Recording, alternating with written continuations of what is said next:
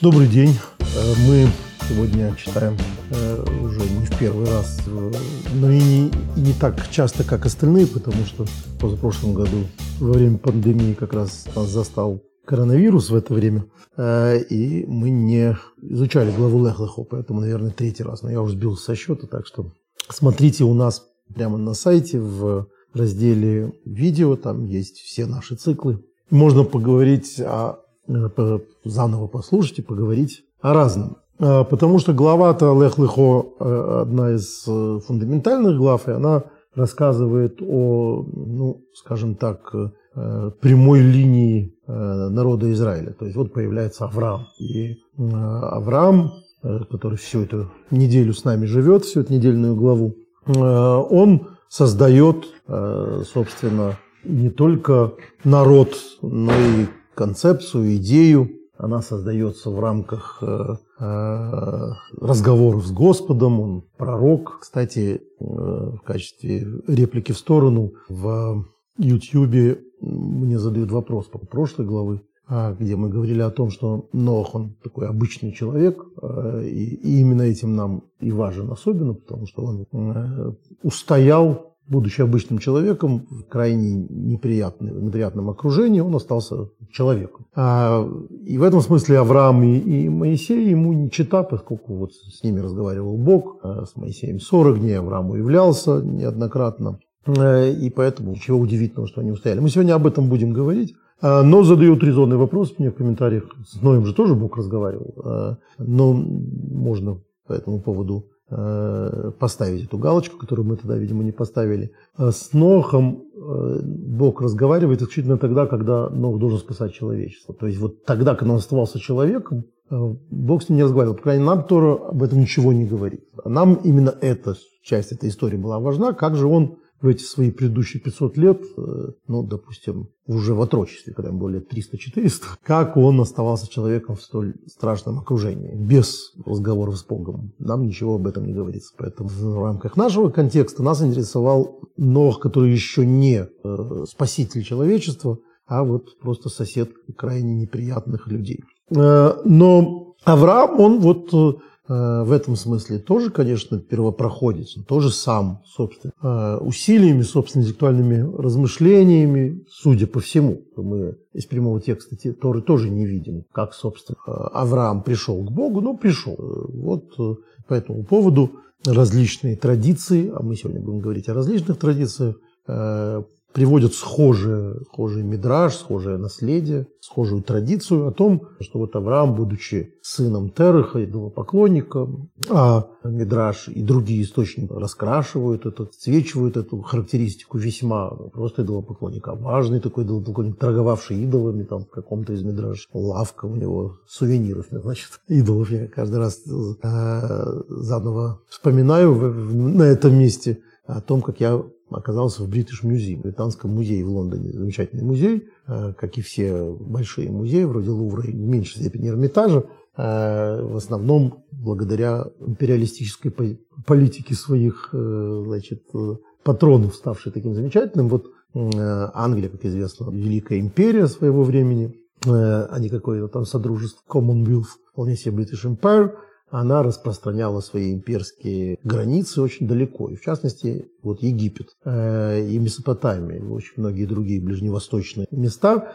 И там, среди прочего, есть э, вывезенные археологические всякие находки, э, буквально из того места, где по, традиции жил Авраам, вот Месопотамия, Междуречье, это одно и то же. Месопотамия – это есть Междуречье. Э, э, где, значит, он жил, вот они вывезли оттуда, показали буквально его эпохи идолов. И ты увидел воочию Мидраж. То есть Мидраж обычно кажется таким назидательно, я бы сказал, выбивающимся из своего времени. То есть вот, кажется, люди рассуждают с какими-то своими понятиями. Но нет, приходит э, археология и говорит, показывает, что вот ровно до них дошло то самое, что э, там было. Ну вот, э, и мы знаем, что он рос и как-то собственными размышлениями пришел к тому, что тварные человеческие вот эти идолы, которые люди, э, ну, скажем так, выразимся так, присвоили собственные иллюзии, да, то есть вот они в них верят, а, сами их создали, сами в них верят и тому подобное. Это не может быть божеством, пришел к этому Авраам. И, значит, э, собственно, интеллектуальными рассуждениями в результате нашел идею единого Бога. А дальше Бог ему открылся. Ну, это все за рамками нашего повествования. Э, в рамках нашего повествования, о котором я хочу сегодня поговорить, есть история об Аврааме отце. Авраам и его дети, я его назвал бы так. И тоже мы мельком об этом говорили на прошлой неделе, как раз говоря о том, что Аврааму э, было, в общем, гораздо легче жить в определенном смысле, чем Ноху, поэтому он для нас не, не пример. Но легче в том смысле, что его выбор было легче делать, в том числе самые страшные выборы. В еврейской традиции есть 10 испытаний Авраама, мы обо всех этих испытаниях говорить не будем, а поговорим э, мельком о самом главном испытании, но и э, о, о нашем отношении к нему. Почему? Ему легко было эти испытания выдержать с моей точки зрения, те, которые перечислены в Мидраше, потому что с ним разговаривал Бог. Вот человек, который не, не присваивает собственные иллюзии божеству, а э, слышит его, ему, конечно, исполнять его волю не просто легко, а не исполнить его волю крайне тяжело. То есть э, дальше и Авраам, и Моисей – это антитеза Ноху в другую сторону. Вот разговаривая с Богом, они с Богом спорят, они вступаются за людей. В этом смысле Нох для нас не, не, не супергерой. Супергерой, сохранившийся среди этих мирских людей, но он не супергерой в качестве спасшего. Он их не спасал, он в них не заступался. Он не вступал в этот конфликт с Господом Богом. А Авраам вступал. А вступал в основном в истории про Содом и Амору знаменитую, когда Садам, а, а, Адам, Садам, простите, когда Авраам пришел спасать своего племянника Лота – Э, выводить из города. Э, и, значит, э, не то, что он пришел, ему было сообщено, что, это, что город будет уничтожен, и он взялся спасти в разговоре со Всевышним, он взялся спасти, значит, эти города, и дальше идет этот знаменитый торг. Торг, который весьма уместен в этом контексте того, о чем мы говорим, именно потому, что речь идет о худших людях.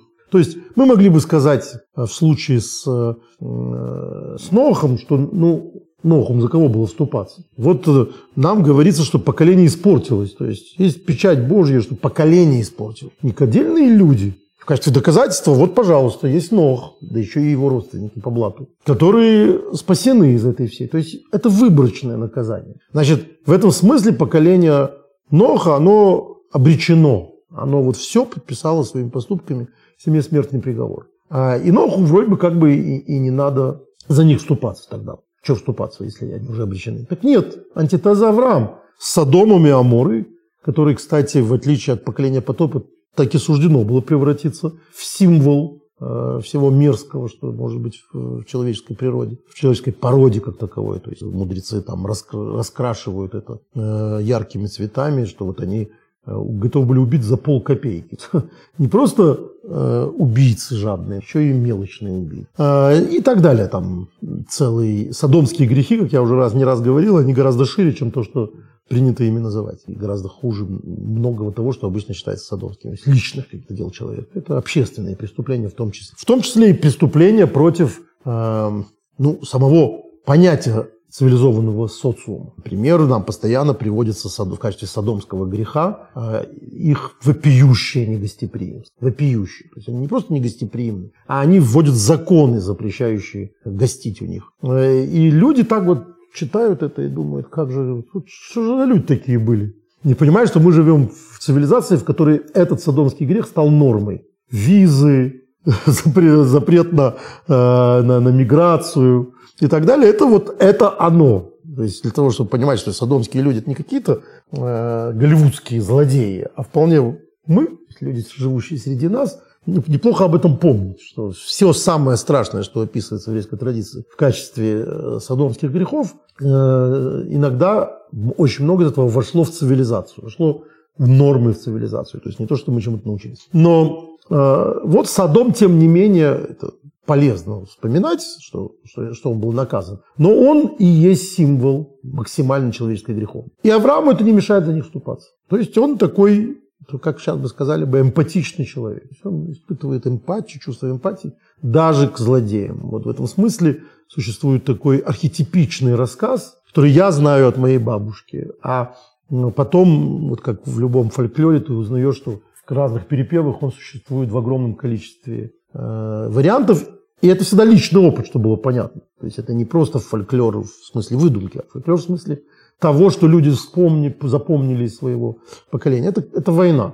Э, и вот э, постоянно повторяющийся лейтмотив – это э, какая-нибудь э, еврейская мама. В некоторых случаях не обязательно даже еврейская, потому что мы живем в стране, в которой, в географии, в которой э, огромное количество людей пострадало, не, меньше евреев в Голландии, скажем. Это не, не чисто еврейская трагедия, в отличие от многих других стран Европы. И вот э, они возвращаются на пепелище. Вот они видят, что у них все уничтожено. И это уничтожено не, э, не землетрясением, не серой с, с небес, а людьми. Вот люди убивали их близких, люди убивали детей, люди убивали их родителей.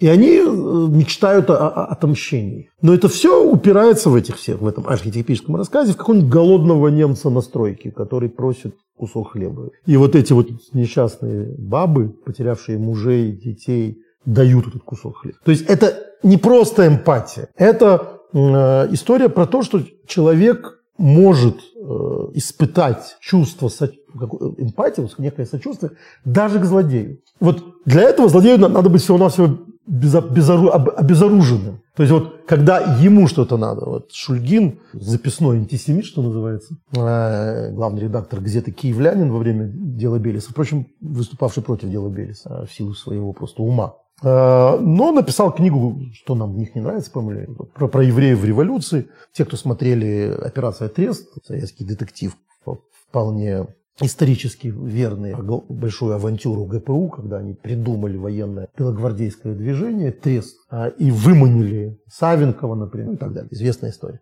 Но тогда же выманили, выманили и Шульгина, может быть, немножко позже. И Шульгин попал в лагеря надолго. А потом э, был, написал, ему даже разрешили написать воспоминания. Он был такой вот символ перекованного не просто, э, просто белогвардейца, а вот такого интеллектуала, монархиста. А, и там есть удивительный эпизод, когда он встречается в лагере э, в Владимирской тюрьме, кажется, э, или пересылке Владимирской, с Мордыхаем Дубиным. Это вот воспоминания Шульгина. Мордыхай Дубин – это очень известный человек. Он возглавлял партию Агудас Исраэл, ортодоксальную еврейскую партию в Риге, в Латвии, был приближенным к Ульманису, президенту Латвии. А потом, когда советская армия аннексировала Латвию, э, был отправлен в лагеря, потом вышел, потом опять попал. В общем, умер он в тюрьме. Даже не в тюрьме, а, а в психиатрической больнице после войны МГБ. А, и вот судьба их свела. Что-то называется, никакой сценарий такого не придумать. Очень влиятельного э, равина, Э, Хасида, который там вывел, вывез шестого Любавичского рэба из Советского Союза, помог это спасти его от расстрела и так далее, и Шульгина. И он рассказывает о Шульгине как о просто... А, а Шульгин рассказывает о Дубине как просто о, о современном святом. Вот записной антисемит, который, значит, считает, что евреи уничтожили Россию, комиссары, вот, он пишет о, о Дубине как абсолютно святом. Среди прочего, он описывает эпизод, что ему, у него же выжила, по-моему, единственная сестра в Холокосте, которая жила в Москве. И она ему пересылала туда какие-то, какую-то еду в этот лагерь, в тюрьму. А сидели с ним, это после войны, послевоенное время, 46-й год. Значит, среди прочего, немцы. И он на всех делил решающую ему. И когда его Шульгин спросил, как же вы с немцами-то делитесь, он, говорит, он ему ответил, что вот это буквальная цитата, я не помню точно, но близко к тексту, вы можете найти легко в интернете. У меня 39 или 7 членов семьи уничтожены немцами. Но это не они. Это несчастные люди, которым нужен кусок хлеба. Несчастному человеку, которому нужен кусок хлеба, надо его дать. Ну, понятно, что это уровень э, эмпатии, уровень сочувствия, который, пожалуй, действительно доступен только святым. Я всегда это читал, я не представлял себе себя, делящимся не просто с немцами, с народом, а с людьми, которые находятся в лагере из-за, из участия в, ну, в войне. Но это вот понять можно на случай, на, на, на истории с Содомом. Вот же Авраам куском хлеба делится, а Бога просит спасти Содом. Ну, так или иначе, это это образ очень эмпатичного человека. Я постоянно употребляю это новое слово, вместо того, чтобы, как говорить, сочувствующий. Потому что сочувствие все-таки не совсем точное слово. Эмпатия – это не сочувствие. Эмпатия – это умение э, испытывать чужую боль без каких-либо причин. Ты, э, у тебя нет никаких оснований для Вот а, у Авраама этот Содом, он ему не просто э, не близок, это его антиподы. Это даже без Мидраша, без всего остального, понятно, что это люди совершенно противоположной цивилизации, противоположного мировоззрения. Они же хотят его племянника убить в результате и так далее. То есть это враги, и он за них тем не менее против. И тем удивительнее э, то, о чем мы вкратце говорили на прошлой неделе, это его отношение к собственным детям. То есть вот более чем эмпатичный человек, человек, который готов вступиться за, за кого угодно, он не вступается за собственных детей. И точнее, даже не вступается, а с обоими из своих указанных в Торе сыновей он поступает несколько странным образом. Мы сегодня поговорим в основном, так как в недельной нашей главе, а, есть только один из этих сыновей. Мы поговорим только об одном из этих сыновей. Это не Ицхак, это как раз Ишмаэль. Ишмаэль – это первенец, первый сын Авраама. А, и как впоследствии Хану говорит пророчица Хана о своем сыне Шмуэле, «Алла ели тазеет палалтер, она, она, она разеет. Об этом юноше я молилась». Так э, под этим может подписаться Авраам, когда Ишмаэль – это тот ребенок, о котором он молился. Тот ребенок, о котором он просил. Просил Бога. Когда он просил о нем Бога? Много раз. Мы знаем, что Авраам много лет был бездетен со своей женой Сарой. Я называю их новообретенные имена, просто чтобы не вводить в заблуждение. Тогда а, они назывались еще Авраам, а не Авраам, и Сарай, а не Сара. А, и вот эта благополучная семейная пара, чей очень близкий брак, близкие отношения омрачены отсутствием детей, они э, странствуют, они э, постоянно добиваются каких-то новых высот в собственной значит, карьере жизненной, но детей у них нет. Э, и вот в конце концов, после крупной военной победы, то есть во время пика славы Авраама, когда Авраам становится, становится одним из самых влиятельных людей своего региона, победив местных царей.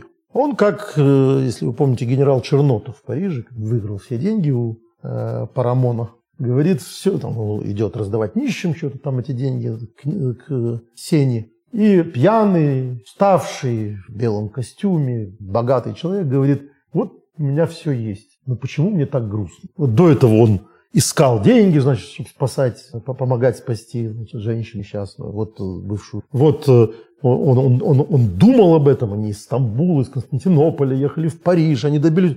А сейчас, когда цель достигнута, ему грустно. Это тоже психологически понятная такая история для человека, который вот все есть, а вот чего-то нет. Ну, чего-то понятно, у черноты нет родины, не может жить в России. Он после этого начинает мечтать о возвращении в Россию, потому что цель достигнута. Также Почему я вспомнил этот литературный сюжет булгаковский? Потому что также в Лех-Леха мы видим очень психологически точно, что достигнув того, что он хотел, богатства, победы, э, значит, вот, влияния, Авраам вдруг становится, вдруг ему становится очень грустно. Это 258 страница в нашем издании, глава 15, э, третий стих. Э, давайте даже на страницу выше, второй стих. «И сказал Авраам, «Господи Боже, что ты дашь мне? Я хожу бездетный, а управителем в моем доме Элиезер из Дамесек, то есть слуга. И сказал Авраам, ведь ты не дал мне потомство, и вот мой домочадец наследует мне. И вот слово Господа к нему. Не этот будет наследовать тебе, то есть не, не домочадец, не Элиезер, не бухгалтер останется наследником, но только тот, кто произойдет от тебя, станет твоим наследником. И вывел его наружу, и дальше он ему обещает, дает ему знаменитое обещание о том, что потомство Авраамова будет бесчетным, э, как звезды на небе э, и так далее. А, и вот Авраам получает таким образом обещание потомства. И это обещание очень скоро в этой же главе исполняется. А, Сара, мы от нас умалчиваем текст, но мы это знаем, что это случилось после этого, не знаем, было ли это связано с этим. Сара, у которой нет детей, э, отдает Аврааму свою служанку,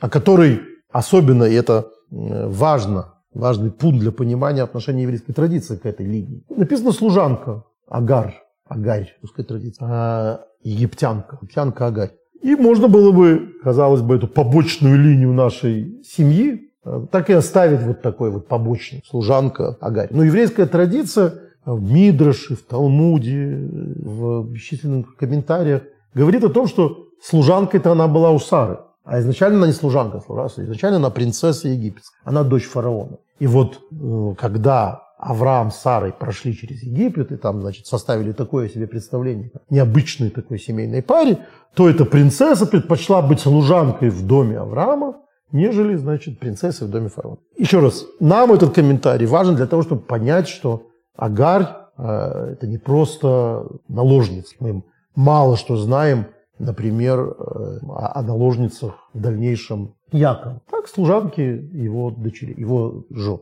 Но тут, значит, вот нам о ней так рассказывают. И Агарь отдает э, служанка Сары, Сара отдает мужу в жены. То есть, ну, в жены по тем пониманиям и по нашим пониманиям это трудно назвать, дает ему в наложницы. Тут очевидно, так же, как в истории с Яковом, что наложница это такая, как мы бы сейчас назвали биологическая мать. Да? То есть это так как она принадлежит своей госпоже или там арендована, извините за, за физиологичность, э, для того, чтобы вынести эмбрион, выносить эмбрион, э, то это вот, значит, э, все равно ребенок как бы Сары. И мы видим в дальнейшем, что дети служанок полноценные у Якова колена Израиля. И более не менее в конфликте с Йосефом мы понимаем, что они разделены на лагеря не по своим матерям, а по госпожам своих матерей. То есть все они против Йосефа э, на, на стороне служанок на стороне своих братьев, которые дети либо служанок других, либо детей Лей. То есть вот такой э, материнский, материнский эффект.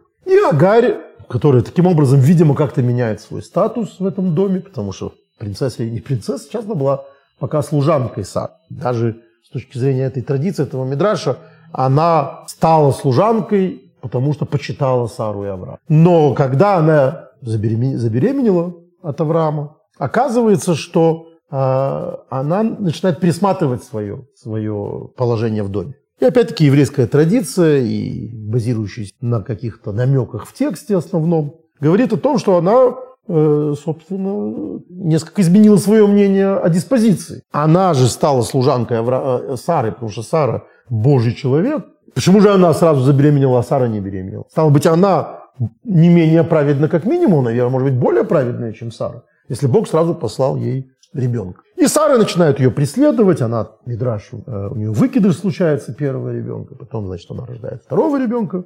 Она уходит сначала из дома, потом возвращается, об этом нам рассказывается, что с ней беседует ангел Месячку. Это, что было понятно, что э, не только какая-нибудь поздняя еврейская традиция пытается ее возвысить, а, собственно, с ней разговаривают ангелы, которые ей обещают и дают огромные обещания по поводу ее будущего сына. А потом и после этого дает обещание по поводу э, родившегося. И вот э, она возвращается и рождает Ишмаэля. Ишмаэль, перевод этого, этого еврейского имени, несомненно, Ишмаэль. Услышит Бог. То есть Бог услышал молитвы. Мы можем предположить, что имя давал Авраам, может быть, Сарой. Но так или иначе, услышаны молитвы Авраама. Авраам, который в недавно нами воспроизведенном диалоге разговаривает с Богом после Великой Победы и жалуется на то, что главного-то нет, потомства нет, говорит Ишмаэль, Бог меня услышал, исполнил, то есть Бог ему обещал, и вот это исполнилось, родился Ишмаэль.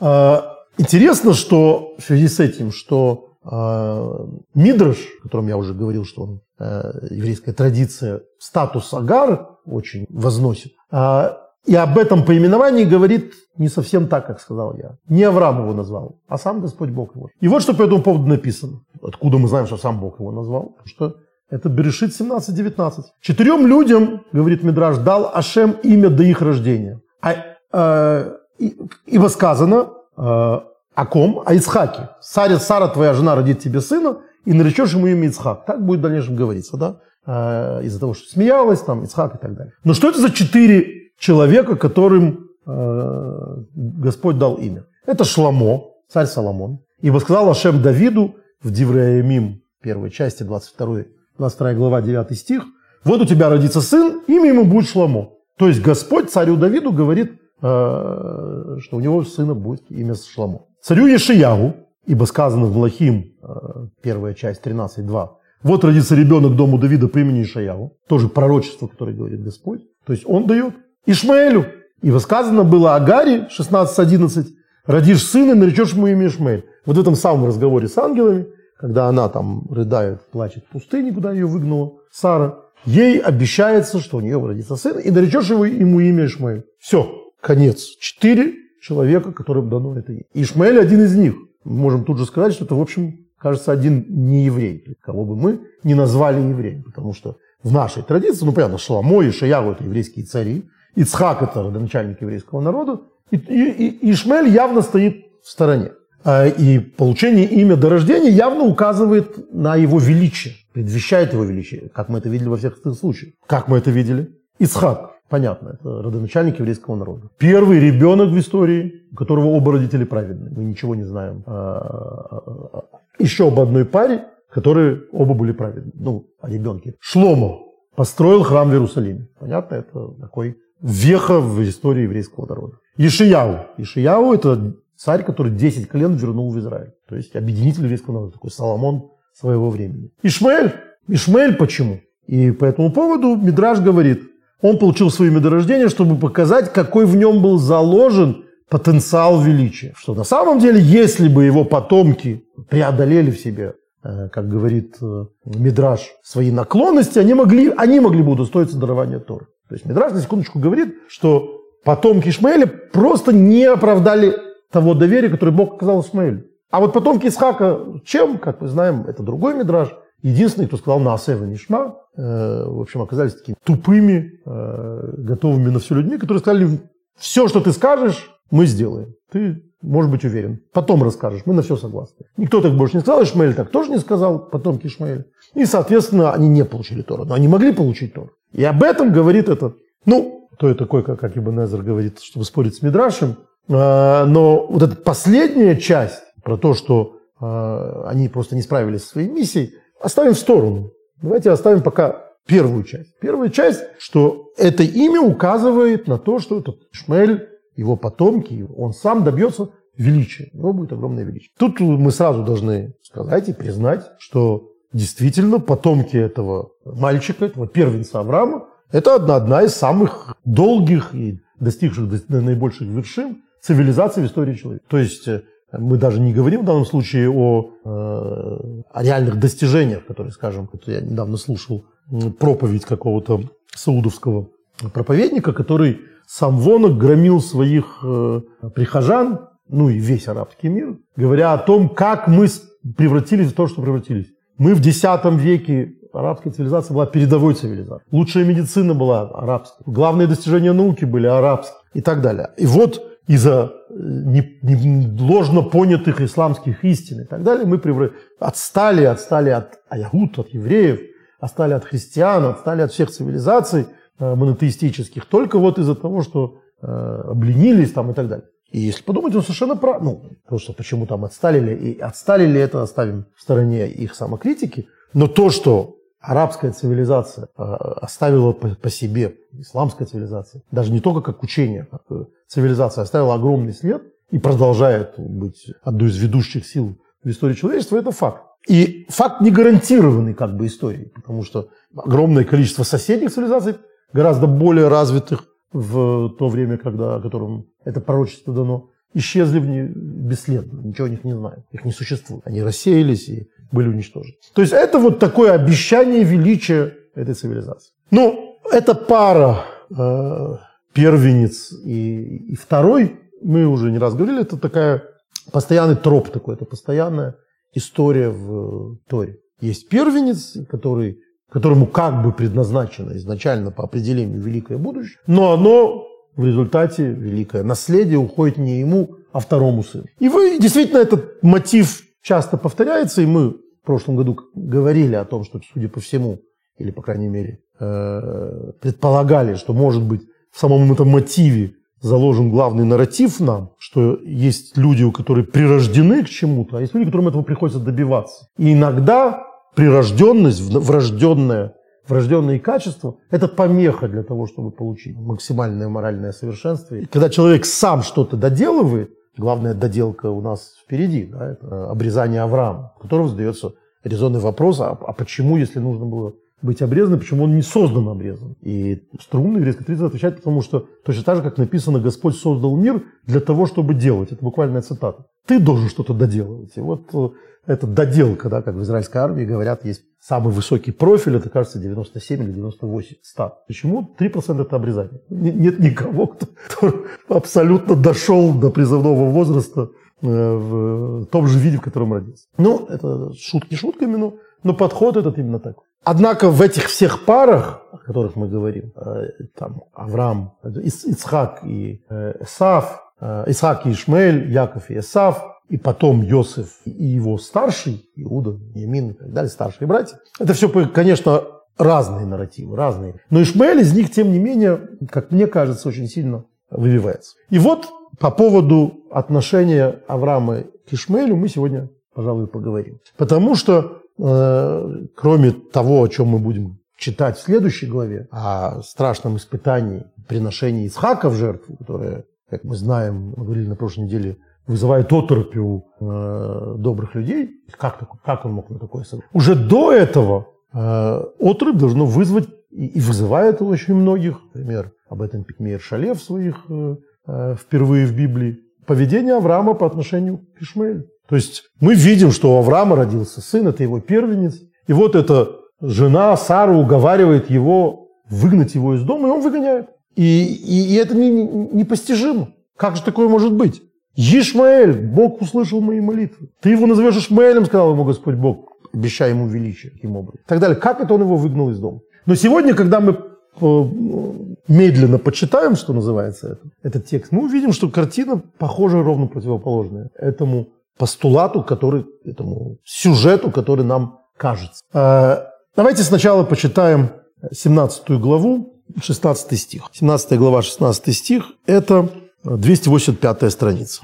Это знаменитое, вот как раз после э, заповеди об обрезании, э, знаменитое обещание Аврааму, которому уже 99 лет, а не 86. 86 лет ему было, когда родился Ишмаэль. Теперь Ишмаэлю 13 лет. Э, и в этой всей счастливой истории, кроме резко ухудшившихся отношений между матерью этого ребенка, отношения к этому ребенку Сары, в общем, все идеалистично, идиллия. Авраам получил ему обещанное, у него растет сын. Э, Тора нам говорит, что э, Сара его не взлюбила, из-за того, увидев, как он там, когда... Э, впрочем, это впереди. Сара пока пиздетна. И вот, давая Аврааму завет обрезания, Господь говорит ему о Саре. Говорит он ему о Саре по принципу пары. Авраам, который до этого называется Авраам, отец множества народов, получает заповедь об обрезании, говорит о том, что теперь он э, станет Авраам, станет, э,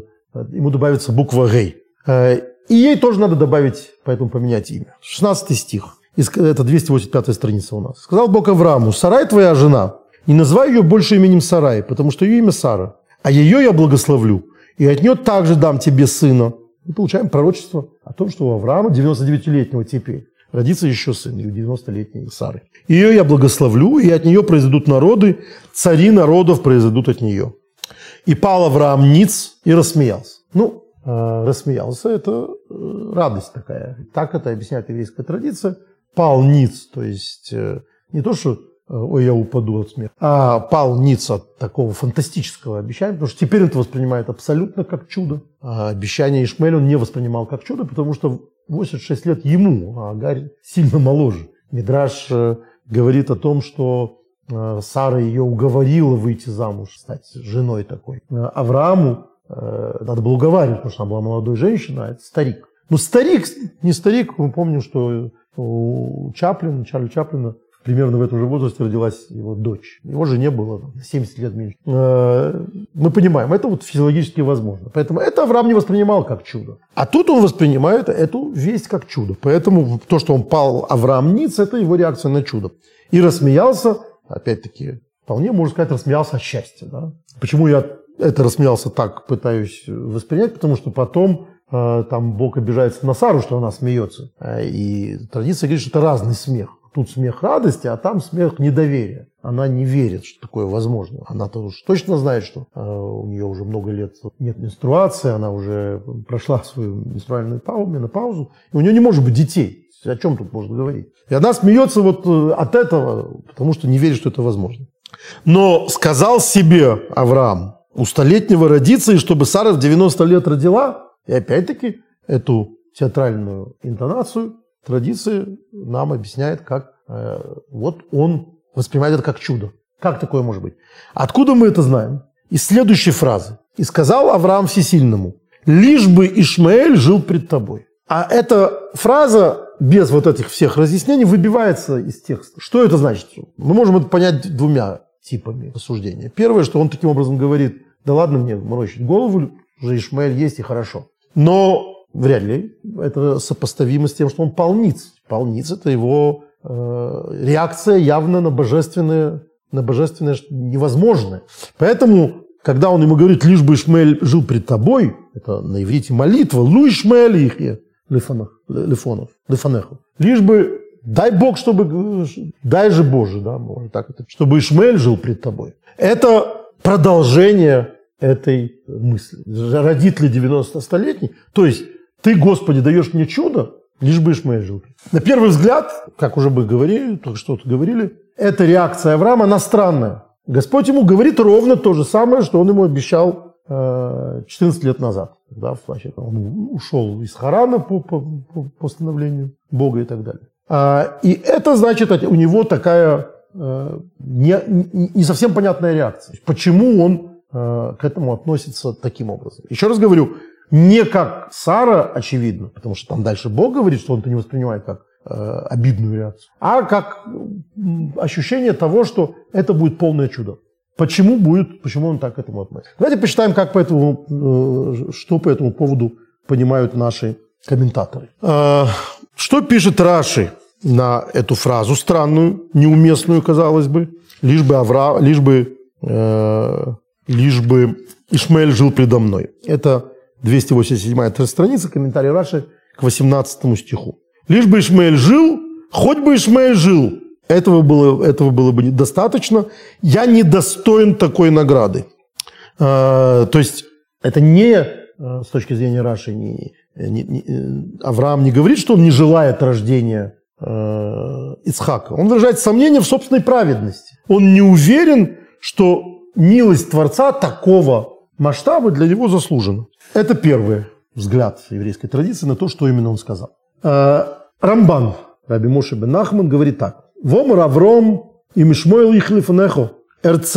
Что на самом деле то, что отвечает Авраам. Он говорит Богу, ты мне даешь такое обещание, которого я боюсь. И вот тут, по-моему, с точки зрения того, что, э, как мы читаем этот текст, Рамбан, в общем, скрывает психологическую проблему, которая могла возникнуть у Авраама. Он говорит так, если ты мне, давая это обещание сейчас во втором сыне, обещаешь, что Ишмаэль будет жить, РЦ, тогда я твое благословение хочу. То благословение, которым ты меня сейчас благословляешь, в потомстве Сары я хочу. Потому что, что мы читали раньше? Раньше когда он жаловался на бездетность и просил и переживал, что Элиэзер ему наследует, ему Бог обещает, тот, который выйдет, тот, который выйдет из твоих чресел, он тебе унаследует. Тот один из твоих чресел. Сара тут э, не фактор. У тебя будет потомок, обещает ему Господь. Вины гуаерешейся йохит. Вы Ишмаэл. То есть, единственное число. До сих пор 13 лет Авраам считал, что это Ишмаэль и радовался исполнению божественного благословения. Вата кашернер мерлой а, кимисору ейлит, вегевин кигуа ериш, пахат пеньомус ишмойл. А сейчас, когда он слышит, что от Сары родится наследник, и понимает, что это наследник, он боится, что это означает, что умрет Ишмаэль. То есть ему обещан в единственном числе наследник, значит, либо-либо. Значит, оказывается, что 13-летний мальчик, который там бегает во дворе и стреляет из лука, он умрет. Так он это понимает. Значит, ему сейчас это обещание, чтобы не отбирать у него обещано, ему говорят, мы тебе дадим замену, у тебя будет хороший другой сын. Как он это понимает? А, и дальше он продолжает, намного позже, немного позже, а, где написано Лишмел а, Шматиху. Шаверхейну, авал лой эхройс бриси и мой. Когда Господь ему разъясняет с точки зрения Рамбама. И, и Ишмаэля я тоже благословлю но завет с ними заключу.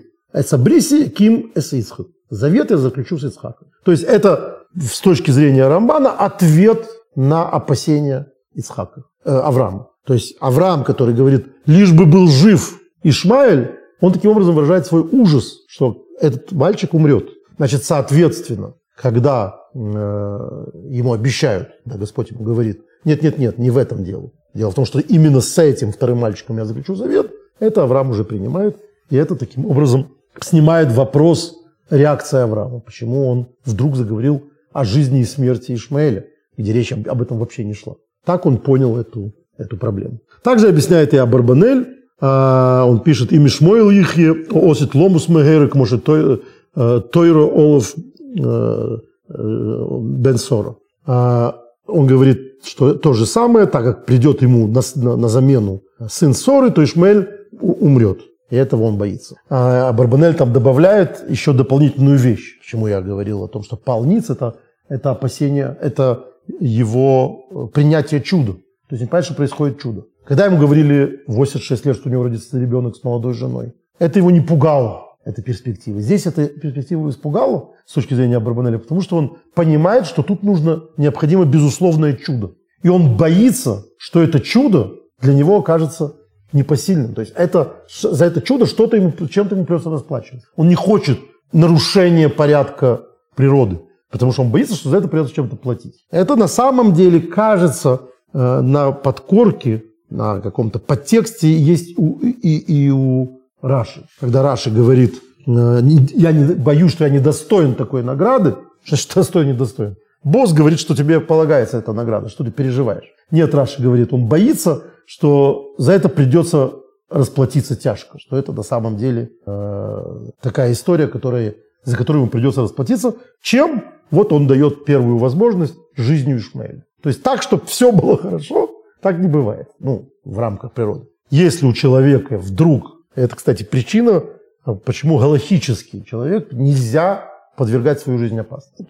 У евреев понятно, что есть великая ценность жизни, но эта великая ценность жизни иногда доходит до э, ну, духовных вершин, например, обязанность нарушить субботу. Субботу, если что-то угрожает твоей жизни. То есть это не просто разрешение нарушить субботу, это обязанность нарушить. Э, но есть и в гораздо более рутинных вещах. Э, Аллаха подробно нам говорит, что человек не должен в темное время суток ходить там по, стройке. Э, Аллаха нам говорит о том, что человеку не следует в определенное время выходить, там, делать какие-то вещи, которые опасны для его здоровья там, и так далее. Почему? У нас что, Лоха это Талмуд, это книга «Вкусные и здоровые жизни». О чем? Почему над этим занимается Талмуд? Потому что это входит в рамки еврейского мировоззрения о том, что у человека есть свой счет. Сколько раз его Бог будет спасать. Поэтому, когда ты в очередной раз прыгаешь с парашютом, ты пойми, он может не раскрыться. То, что он раскрывается, это чудо Господне. Не трать свой счет на экстремальные виды спорта, говорит э, еврейская традиция. Это как э, она же, эта традиция, э, воплотилась в великолепный анекдот, который я знал, но в очередной раз мне его рассказывал Антон Носик покойный. Он его очень любил, вот вспомним его с этим анекдотом, когда еврей должен, еврейский мальчик из местечка едет в большой город, поступать в художественный. И приходит, к, может быть, за этим анекдотом стоит знаменитый из воспоминаний Шагала разговор с Ебавичским Ехарем. А, так сказать, анекдот вот доводит до совершенства. Он его спрашивает Рэбы, я могу ехать в Петербург купать перед художественным? Ну, можно. Рэбы в этом анекдоте молодой человек, он говорит, а могу я смотреть там на э, модели? Модели будут, они будут. Говорит, можно. Рэбе, а, а, а могу я лепить эти модели? Это же создавать можно, это тоже мальчик не выдерживает. Говорит, а что нельзя? Говорит, на сварку смотреть нельзя.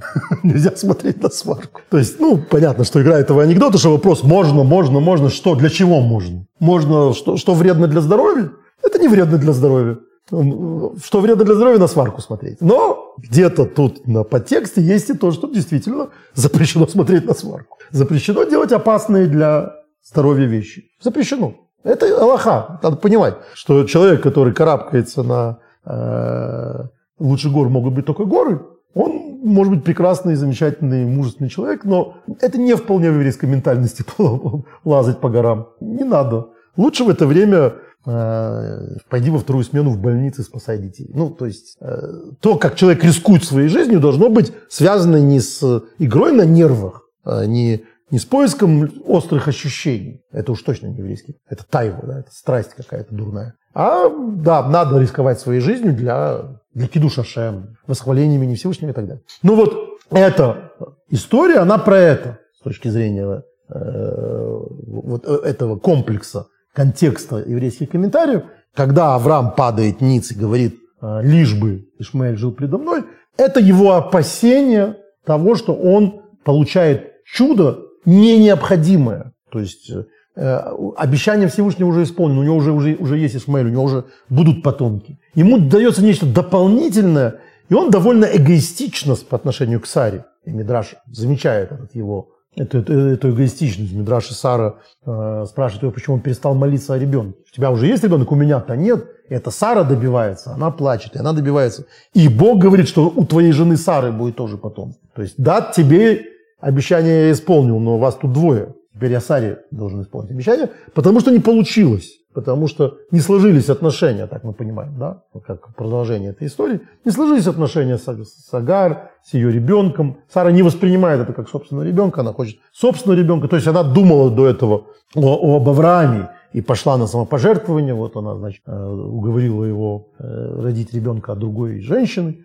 а теперь она о себе думает. А Авраам не только эгоистично, но и эмпатично по отношению к Ишмаэлю, этого боится, потому что понимает, что за это как-то придется расплачиваться. Или переживает, что как-то придется расплачиваться. А вот как об этом говорит Мидраш по этому поводу, по, по поводу скромности Авраама, вот как комментарий Раши, а, в 47, на стих 47.4 он говорит так. «И сказал Авраам Богу», а, то есть 47.4 это 47 э, глава Мидраши, четвертый параграф. «Сказал Авраам Богу, о, хотя бы Ишмаэль был жив пред тобой. Раби Иуда, ты мне Раби Идана сказал, это подобно любимцу царя, которому царь выплачивал содержание. Любимец царя. Запомните этого любимца царя. Э, мы в конце поговорим об этом титуле. Любимец царя. Авраам Огави. Это подобно любимцу царя, которому царь выплачивал содержание. Сказал ему царь. То есть вот он хорошо работал, царь его позвал, этого своего слугу любимого, и говорит ему, хочу удвоить твое содержание. Сказал ему тот, не изливай на меня лишней милости, хоть прежнее содержание не прекращай. То есть э, мы опять-таки этот мидраж можем тоже понять двояко. Это может быть такая скромность, но какая-то странная скромность. Ты мне то выплачивай вовремя. То есть не совсем скромность. Он, видимо, понимает, этот слуга, что когда он будет получать слишком много, и требований станет больше, и он может потерять все. Лучше цениться в руках. Я хорошо зарабатываю, Ваше Величество, не надо мне добавлять, вот на, этой, на этом окладе хочу остаться. Вот так и, говорит Мидраж, о, хотя бы Ишмаэль был бы жив. Давай остановимся на достигнутом и не будем дальше испытывать судьбу. Говорит, я не буду, не хочу испытывать судьбу. И только получив это обещание Бога, что с Ишмаэлем все будет хорошо, он тоже станет отцом великих народов и так далее, э, он успокаивает. Э, Радак, комментарий Радака. Килоймер, дай бы машнасатали Ишмаэл, кикатон ты маахесет агода лазе. Э, достаточно, говорит он ему, Ишмаэля, потому что я слишком мал пред всеми твоими милостями, которые ты уже дал. То есть для такой великой милости, которую ты собираешься мне дать.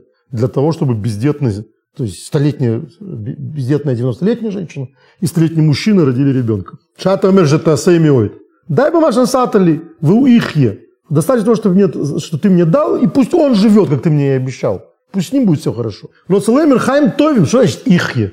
Пусть будет жив. Это вот сегодня буквально айом-йом. Есть такая в Хабаде книжка, которая состоит из афоризмов шестого Любавичского рэба, который записал его зять, седьмой Любавичский, еще не будущий рэбе, при живом тесте. А, и там сегодня рассказывается история, как э, что Алтеребы, Раби Шнейл Залман, взгляд хотел благословить и Кусили Леплера, был такой хасид у него, и Кусили Леплер, а, и богатством. Хотел ему дать благословение богатством. Тот ему сказал, нет, не надо мне богатство, богатство будет мешать служить Богу. Ну, то есть многие, многие, много имущества, много забот, это считай все там, следи за всем. Я хочу, чтобы у меня было достаточно и не больше того. Сидите, не заботьтесь ни о чем учиться. Ну, хорошо, тогда долголетие. И тогда он сказал, на это я согласен, но чтобы это не было мужицкое долголетие. Тогда старый э, маразматик, Не хочу становиться старым маразматиком. Если ты обещаешь мне, что я, вы мне обещаете, что я буду стариком мудрым, то тогда... И он ему дал это благословение, действительно, тот дожил до невероятно, до невероятного возраста.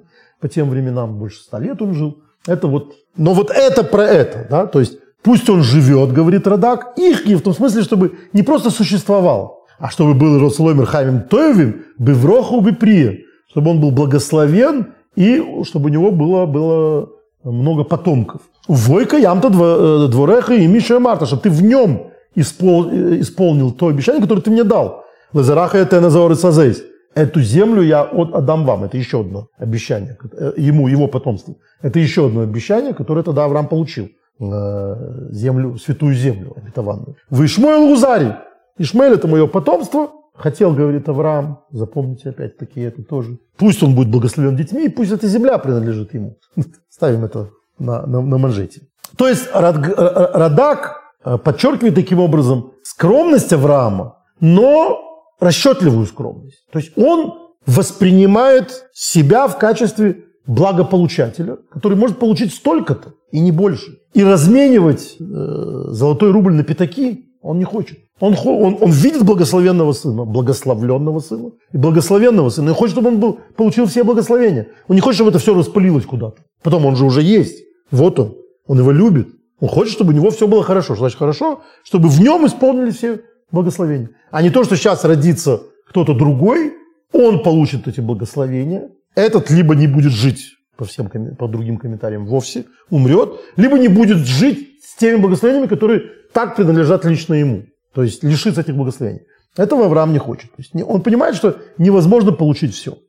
Мы это все читая, понимаем главное. Авраам любящий отец. Он имеет сына, который э, его вполне устраивает. Он хочет, чтобы все шло по этому изначальному плану, как он, его, как он себе спланировал. Чтобы этот сын получил все благословение, чтобы он хорошо жил, чтобы он стал его наследником. Он видит в Ишмаэле свое будущее. И, и, надо заметить, тут мы встречаемся с этим Авраамовым отношением. Он спорит с Богом. Бог так или иначе, с его точки зрения, хочет лишить Ишмаэля этого как в той истории, что он хочет лишить Содом чего-то, жизни, например. Так и здесь Ишмаэль, он хочет лишить жизни или хорошей жизни. И он говорит, не надо, стоп, пусть Ишмаэлю будет хорошо. В том или ином контексте, чтобы он был здоров, хороший еврейский папа говорит, или чтобы он был здоров, счастлив, богат, или чтобы он был здоров, счастлив, богат и духовно был моим продолжателем, но он хочет, чтобы у Ишмаэля было все хорошо. Он не готов на божественную подмену. Он не хочет, чтобы Бог у него отобрал то, что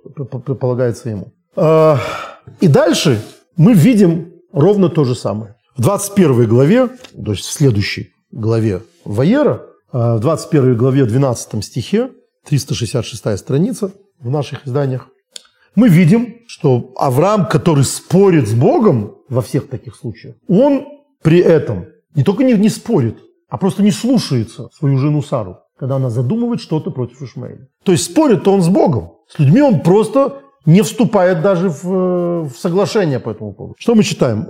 Итак, родился Ицхак, Ицхака обрезали на восьмой день, Ишмаэля обрезали в 13 лет. И вот они растут вместе.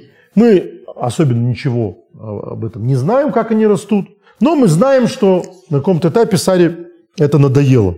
А, это девятый стих до этого на страницу, увидела Сара, что сын Агари египтянки, которого та родила Аврааму, забавляется. Это слово «забавляется», оно, конечно, орет во всю глотку. «объясни меня», и Мидрашей там куча, и что уже повзрослевший Ицхак забавляется с девушками там на глазах у, у брата, и мама не хочет, чтобы мой мальчик такое видел, и что он забавляется, а, стреляет из лука в, в Ицхака, а потом говорит, я просто игрался, у него есть вообще за что стрелять в Исхака, да? Он же не Авраам, и он-то видит, что его лишают того, что ему полагается. Мидраж говорит о том, что он с ним, ему говорит э, Исхаку, я-то первенец. И еще ему говорит, тот, тот, тот говорит, это не важно. Первенец, не первенец, Бог решит в этом Мидраше. Тогда Исхак ему говорит, тебе сделали, а, Ишмаэль говорит, тебе сделали обрезание на восьмой день, ты ничего не соображал, а мне-то взрослому сделали обрезание в 13 лет. А, и тогда ему Ицхак якобы отвечает в этом Мидраше, да что там, такую маленькую часть, я бы всего себя отдал, если Бог бы сказал, что это надо. И говорит Мидраш, тогда и было решено, что в дальнейшем он будет принесен, принесен жертвой. Раз он сказал, что он всего бы себя отдал, ну посмотрим. Но так или иначе, этот мидраш, они про напряжение какое-то. А мы ничего в прямом тексте про напряжение между Исхаком и Ишмаэлем спойлер, никогда не. Исхак с Ишмаэлем никогда не конфликт. У них нет никаких конфликтов. Конфликт мы видим только у Сары с Ишмаэлем, с Агарью, с мужем Авраамом из-за Ишмаэля и Агари. И вот этот конфликт. Когда она, значит, увидела, что он там забавляется, что бы это ни было, а сказала она Аврааму, прогони эту служанку и ее сына, ибо сын этот служанки не наследует с моим сыном, с Ицхаком. И это очень огорчило Авраама из-за его сына. То есть, э, что это значит фраза? Очень огорчило Авраама из-за его сына. Он никак не, не, не, не, не, не сделал то, что просит Сара. Он огорчается за своего сына. Да, уже есть Ицхак. Э, да, казалось бы, уже у него есть определенная гарантия, да, как, знаете, говорят эти э, э, демографы, э, вот э, наблюдают интересную картину, да, что в неразвитых обществах детей рождают в гораздо большем количестве. Многодетность – это, в общем, как правило, э, сторона неразвитого. Ну, мы там знаем, в Афганистане сам рождаемся. А в Бельгии нет. Ну, кроме всего остального, кроме того, что женщины получают образование, у них есть своя карьера там и так далее, и так далее, всех таких социальных вещей, а дополнительная вещь – это инстинкт. А, общество, человечество, после войн, например, рожает гораздо больше, потому что надо восполнить убыток. И там вообще есть поразительная вещь. Статистика, злобная старуха, говорит, что после войны рождается гораздо больше мальчиков, что необъяснимо как, как бы с точки зрения науки, кажется необъяснимо, но это факт. То есть вот восполняется мужская популяция, потому что э, там на, на, 10, на, на, на, на трех девчонок всего двое ребят.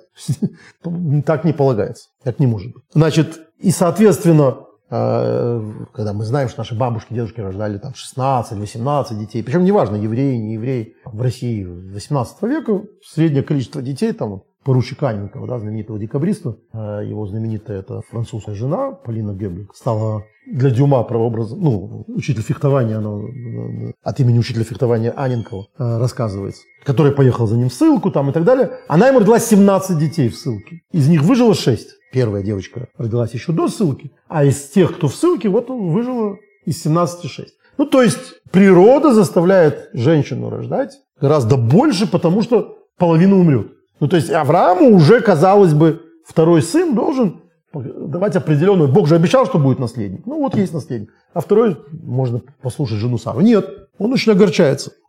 И сказал Господь Аврааму. И тут приходится вступать Богу в этот разговор. Не огорчайся из-за твоего отрока и твоей служанки. Все, что тебе скажет Сара, прислушайся к ее голосу, ибо в Ицхаке тебе наречется потомство. Моя жена очень любит этот стих. Все, что скажет тебе твоя жена Сара, прислушайся к нему. А я всегда вспоминаю первую главу Торы, ее зовут Хава, и, и, и говорю, там написано за то, что послушался голоса своей жены.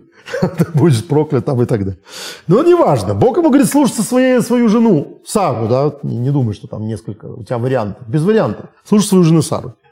И дальше Бог ему должен по этому поводу снять его опасения не по поводу его Авраама будущего, а по поводу будущего Ишмаэля. И он ему говорит, и от сына служанки я произведу от него народ, ибо он твой потомок. И дальше, значит, э, Авраам после этого отправляет их в пустыню там, э, и, и, и происходит все, все, все, что происходит. Но что нам рассказывает прямой текст этот? Прямой текст нам говорит о том, что Аврааму важна судьба Ишмаэля, и он готов послушаться своей жены Сары только после того, как гарантии дал Господь Бог. Гарантии чего? Будущего его сына Ишмаэля, что у Ишмаэля все будет хорошо. Давайте почитаем по этому поводу э. И это удивительный Мидраш, и мы переходим к последней части нашего сегодняшнего разговора. Э, мы впервые будем читать священные книги сразу двух религий. То есть мы будем читать нашу священную книгу, но почитаем сегодня мы и Коран. Мы никогда же не читали Коран. Это нехорошо. Значит, э, в, э, в Мидраше, который называется, который называется Пирки Драби Лезра, знаменитый Мидраш, и то же самое рассказывается в Мидраша Годел, главе Ваейра, Рассказывается, что после того, как Авраам отправил Ишмаэля в пустыню с Агарью, он его навещал. Авраам время от времени, значит, у него были родительские дни. Отец, отец одиночка, платил алименты, значит, и навещал э, эту, эту семью. Сыну, между прочим, уже 16 лет, через три года. Лахар шел шон им, голах Авром лырыс и Ишмаэл бной. Через три года Авраам поехал постречаться со своим сыном Шмуэлем, как он там поживает. Видел шам бехацы айом, пришел в полдень. У Моца, я сейчас вам все буду переводить, переведу весь этот мидраж, чтобы просто потом почитать Коран. А, и там нашел его жену Ишмаэля, то есть Ишмаэля не было дома, она не знает, кто это старик. И он ей говорит, омрло, гехану Ишмаэл, а где же Ишмаэль? Омрло ему сказала, голаху вы имели аве пейр из Ветаморим, мина мидбор. Он с мамой своей, мама присутствует, хороший еврейский мальчик, он женат, но с мамой, отправился в пустыню собирать, ну, пустыню, видимо, а, какие-то какие азисы, собирать там фрукты и финики.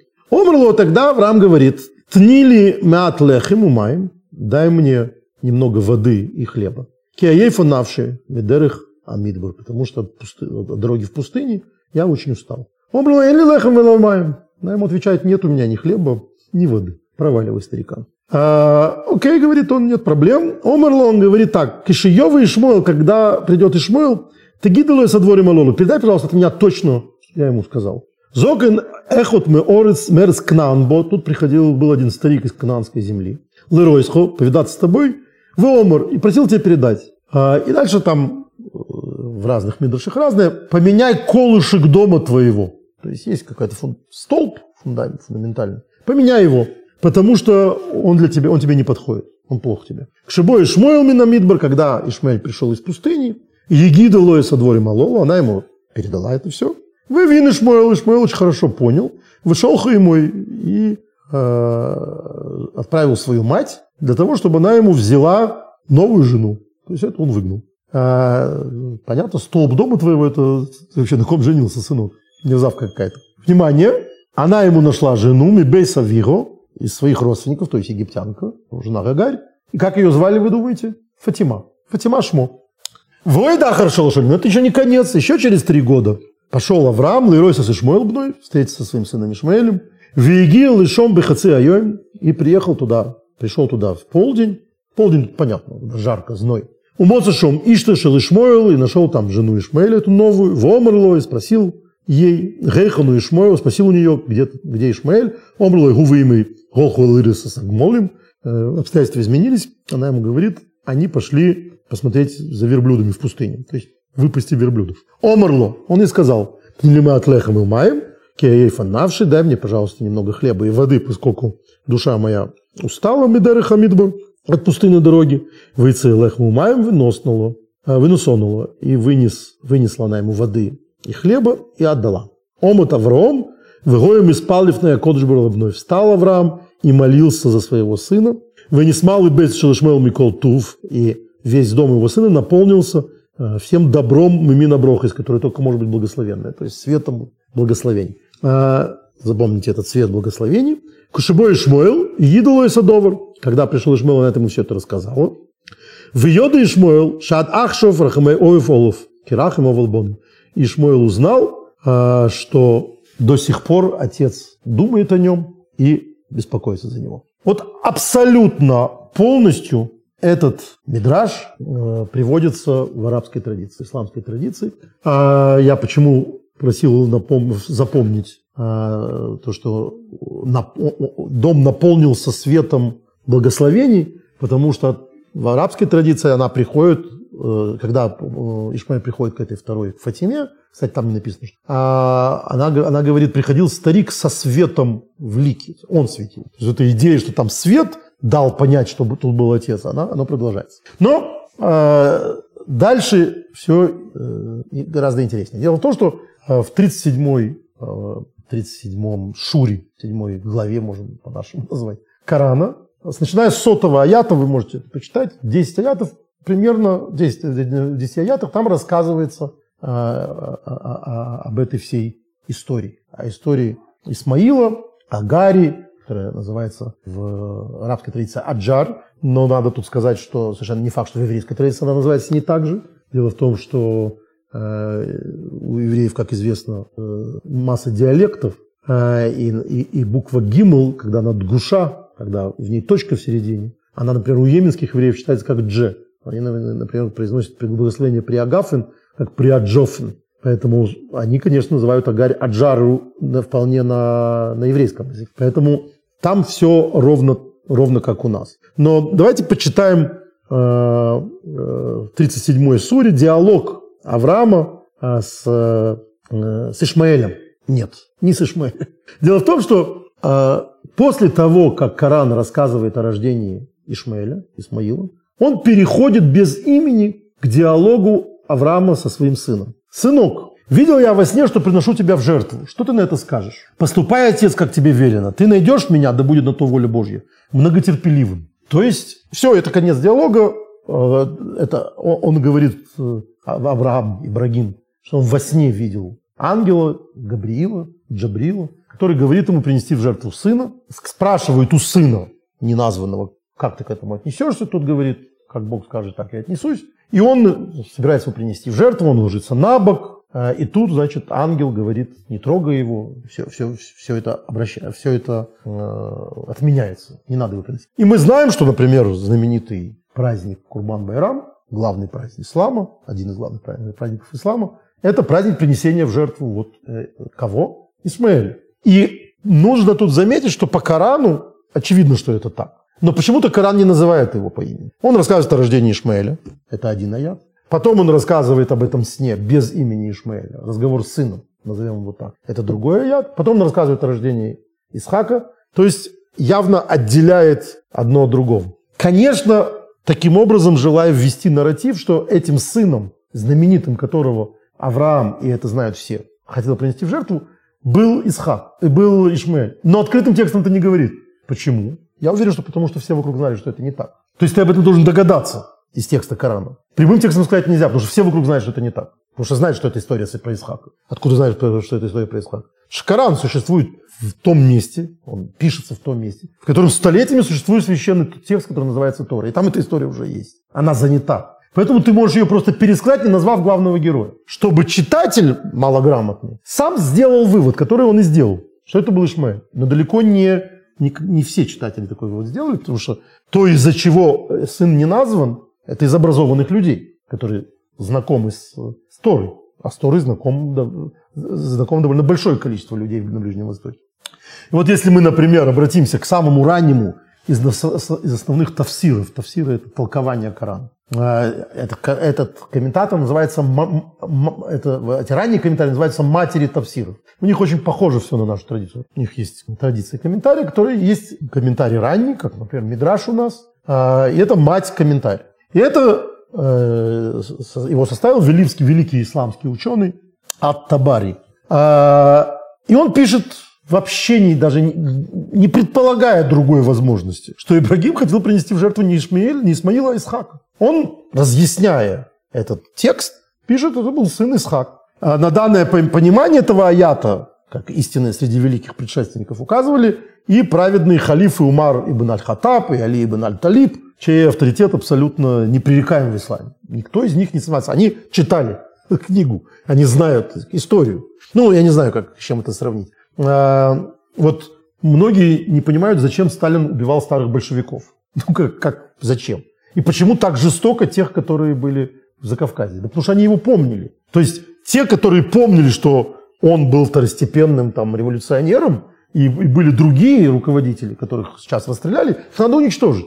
То есть тут ведь какая проблема? Вот есть масса, с которой разговаривает Коран. И Корану на самом деле не очень важно, кто был этот сын, потому что она учит некоему уроку. И она называет Ибрагима, Авраама, постоянно возлюбленный. Помните, я э, Авраама Рави из Мидраша вам приводил. Вот этот возлюбленный, он почему возлюбленный? Потому что он готов принести все. И он готов принести в жертву собственного сына, если ему скажет Бог. Кто этот сын, неважно. Но это уже время, когда э, существует напряжение между потомками. Это время, когда вот рядом с вами живет это племя евреев. Есть два э, иудейских племени на Аравийском, э, на Аравийском Востоке. И если они оригинал, то неразумный, необразованный человек решит, что надо идти к оригиналу. Что я буду пользоваться пересказами? Образованный человек, типа вот тех, кому мы сказали, ему это не помешает, конечно, ну какая разница. Был вот какой-то был сын Авраамова.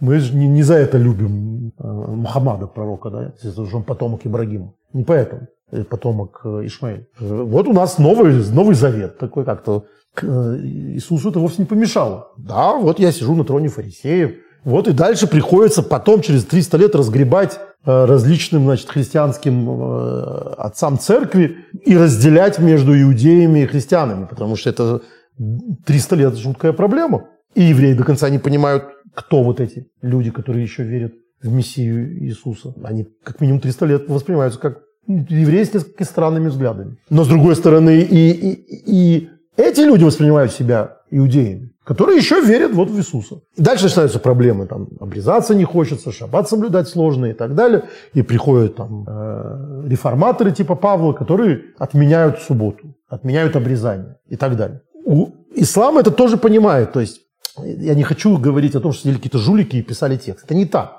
Они приходили с определенной проповедью, и мы ими являлись там какие-то видения. Но им надо дать этот текст максимально просто, для того, чтобы не было лишних сомнений.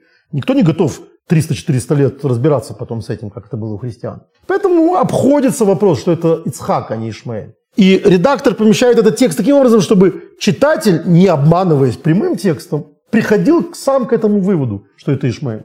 Но сказать это открытым текстом нельзя, потому что это ложь. Коран не, не лжет. Коран рассказывает, убирая имена. А, а потом уже, то есть поначалу всем было, образованным людям было понятно, что это так. А более поздние уже комментаторы, то есть э, Ибн Касир, они сменили эту точку зрения и под сыном Ибрагима, который должен был пойти под нос, стали подразумевать Исмаила. И это стало очень распространенным в исламской среде. Но и сейчас есть ученые исламские, которые понимают, что с текстом произошло что-то не то. Потому что всегда, когда вы читаете, вот что и, и, есть такое положение. Вот пришли там мусульмане и все изменили. Все сложнее. Это не вот пришли и все изменили. По-моему, Коран можно воспринимать во всем, что касается Торы, как еще один мидраж.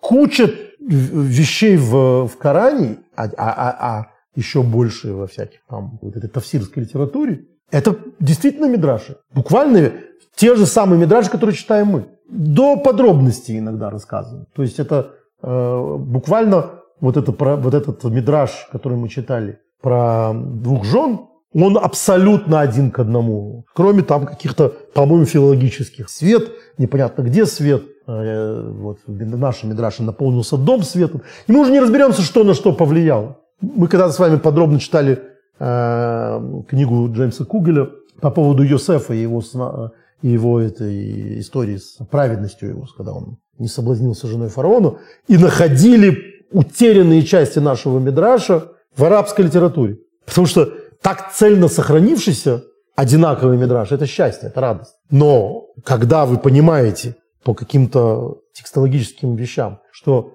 вот недостающие детали, они просто не сохранились в еврейском Мидраше, но это явно тот же самый текст, то в эти, эти детали, и, и вдруг Мидраш оказывается дополненным, дополненным и цельным. Когда то, что нам кажется какой-то, какой-то невероятной выдумкой, вдруг оказывается цельным текстом, который, как Кугель доказывает, и состоит из инверсии, устроится на инверсии в тексте, которую мы потеряли. Ну вот это то, что происходит э, в, в этой истории. Итак, э, Авраам приходил и беспокоился о своем, о своем сыне э, и, и так далее. Тут надо заметить, что если э, такого рода мидраж, он рассказывает о любви Авраама к Ишмаэлю, то есть о том, что Авраам, да, под, э, при указании, по указанию Господа Бога самого, послушался своей жены Сары и отправил его из дома. Надо сказать, довольно взрослым уже мальчиком лет. Это не тот возраст больше. Э, не, тот возраст, когда в древности он считался ребенком. Но это не важно. Важно, что э, Мидраш нам рассказывает о том, что Авраам его любил и жалел. Но и сама еврейская традиция, не, не только к отношению Авраама к Ишмаэлю, но и к Ишмаэлю относится совершенно неоднозначно, по, как, по крайней мере. То есть вот у нас есть кричащий текст, что он там баловался, забавлялся, и из-за этого Сара испугалась. Чего она испугалась? Там, дурного влияния на сына или прямого, э, прямой угрозы для сына.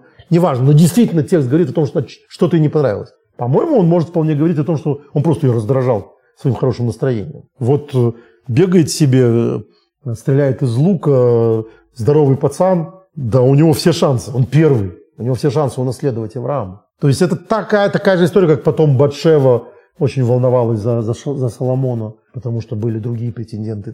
Тут понятная материнская, материнская история, которая опять-таки неоднозначно трактует вину Ишмеля. Он Тора почему-то нам не рассказывает, в чем именно он виноват. Помните, когда-то мы изучали комментарии Ибн Эзры по поводу того, что ж такого сделали с Лотом, где он возмущенно отвергает еврейскую традицию комментария, что там вот чуть ли не кастрировали или изнасиловали какие-то вот такие страшные вещи. И пишет, если Тора умолчала, ты чего это лезешь? То есть Тора, допустим, там что-то было, но Тора не захотела этого говорить. Что ты рассказываешь это?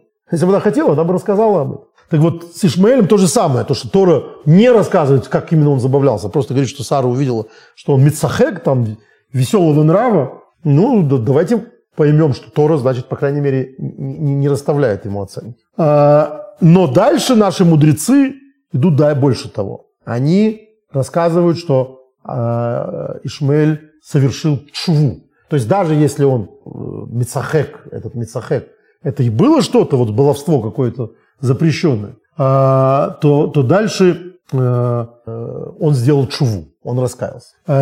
Вот еще один мидраж очень интересный. Гам Ишмель, Гоя могилы Вакара с Авраам. Ишмель тоже приходил в гости к Аврааму. Не только Авраам навещал. Кстати, в Коране изгнанный Авраам, я почему, помните, я говорил, что Ишмаэлю обещают, Аврааму обещают, что земля обетованная будет. А современные мусульманские богословы говорят, ну вот Палестина обещана Ишмаэль. Потому что это все была эта земля.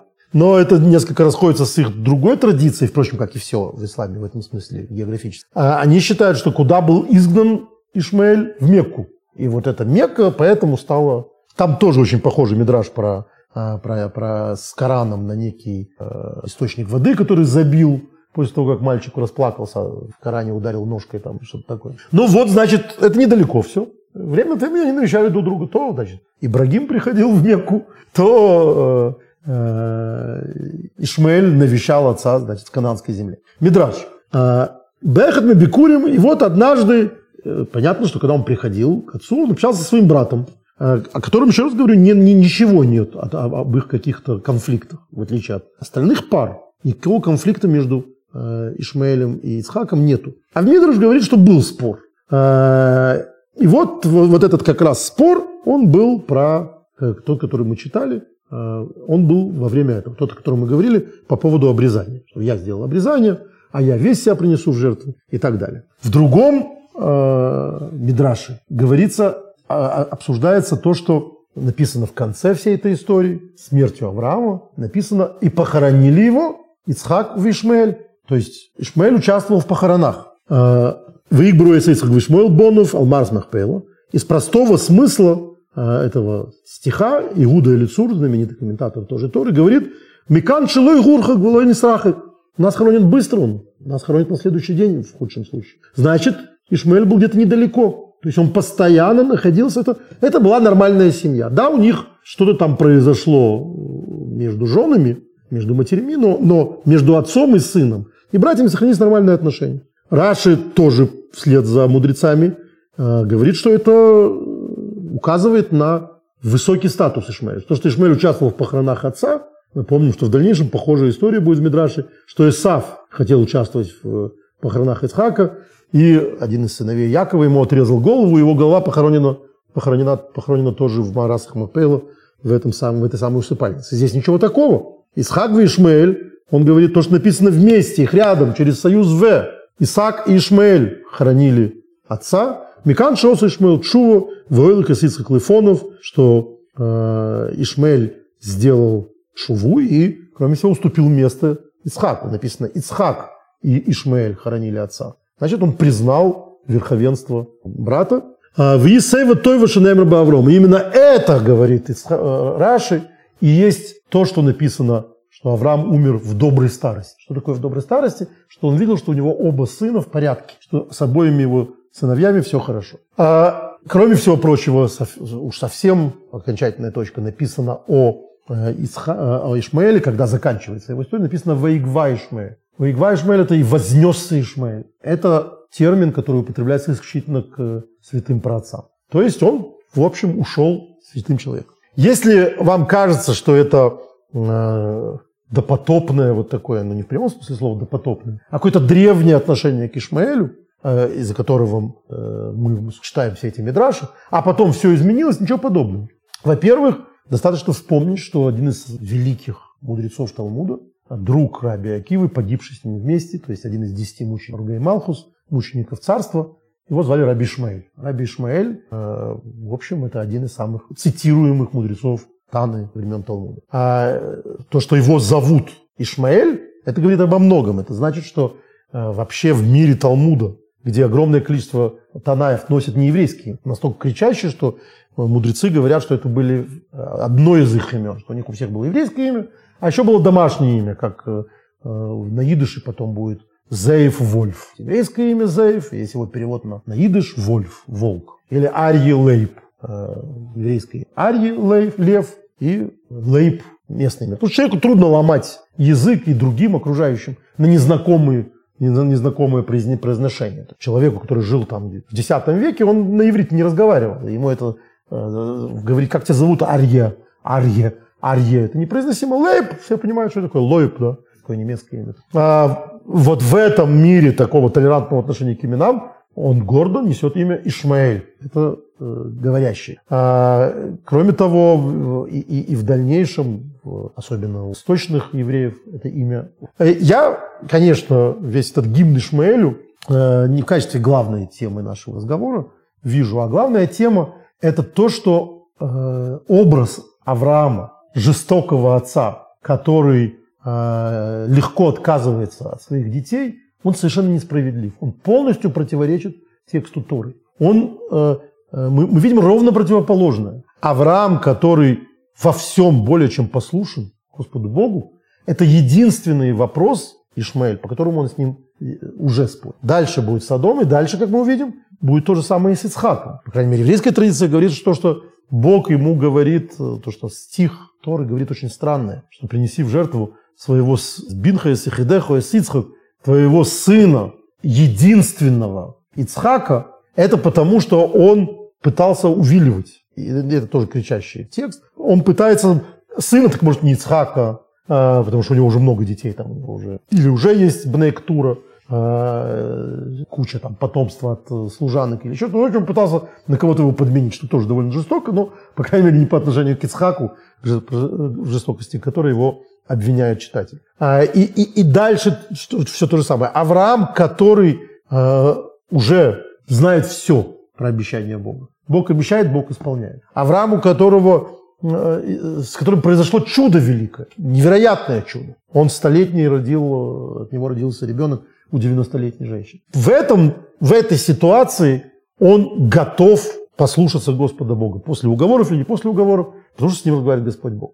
Пока с ним разговаривают люди, Пока это касается даже судьбы одного ребенка за счет другого, как это было в истории с Ишмаэлем, мы видим и Исхаком, мы видим, что Авраам даже чудо Божье не готов принять ценой благополучия своего сына. Он не хочет, чтобы ему было хорошо, или кому-то еще было хорошо, ценой благополучия сына. То есть, на мой взгляд, это история про то, что Авраам абсолютно всегда ставит интересы отдельного человека, скажем так, или, или людей как таковых, перед какими-то божественными открытиями и благословениями. То есть очень может быть все прекрасно и хорошо в будущем, но если это ценой жизни одного человека, моего другого сына, или, как потом мы будем видеть, ценой жизни Содома, то нет, не нужна мне такая божественная помощь. Пусть эти люди живут, пусть эти, с этими людьми будут. Так что можно, можете считать, что это э, защита Авраама, который, по-моему, э, невероятно несправедливо обвиняется ровно в противоположном, в своей черт, черт, чертвости а, и в готовности фанатично служить Господу Богу, даже приносить жертву. Не только Ицхак, но даже Ишмаэля он не готов был в жертву. Большое спасибо. До следующей недели. И пусть нам не надо будет приносить никаких жертв. А, и надо помнить, что другой человек, жизнь другого человека, это и есть самое главное. И никакие самые важные интересы, которые только могут быть от Бога или от людей, не стоят жизни человека.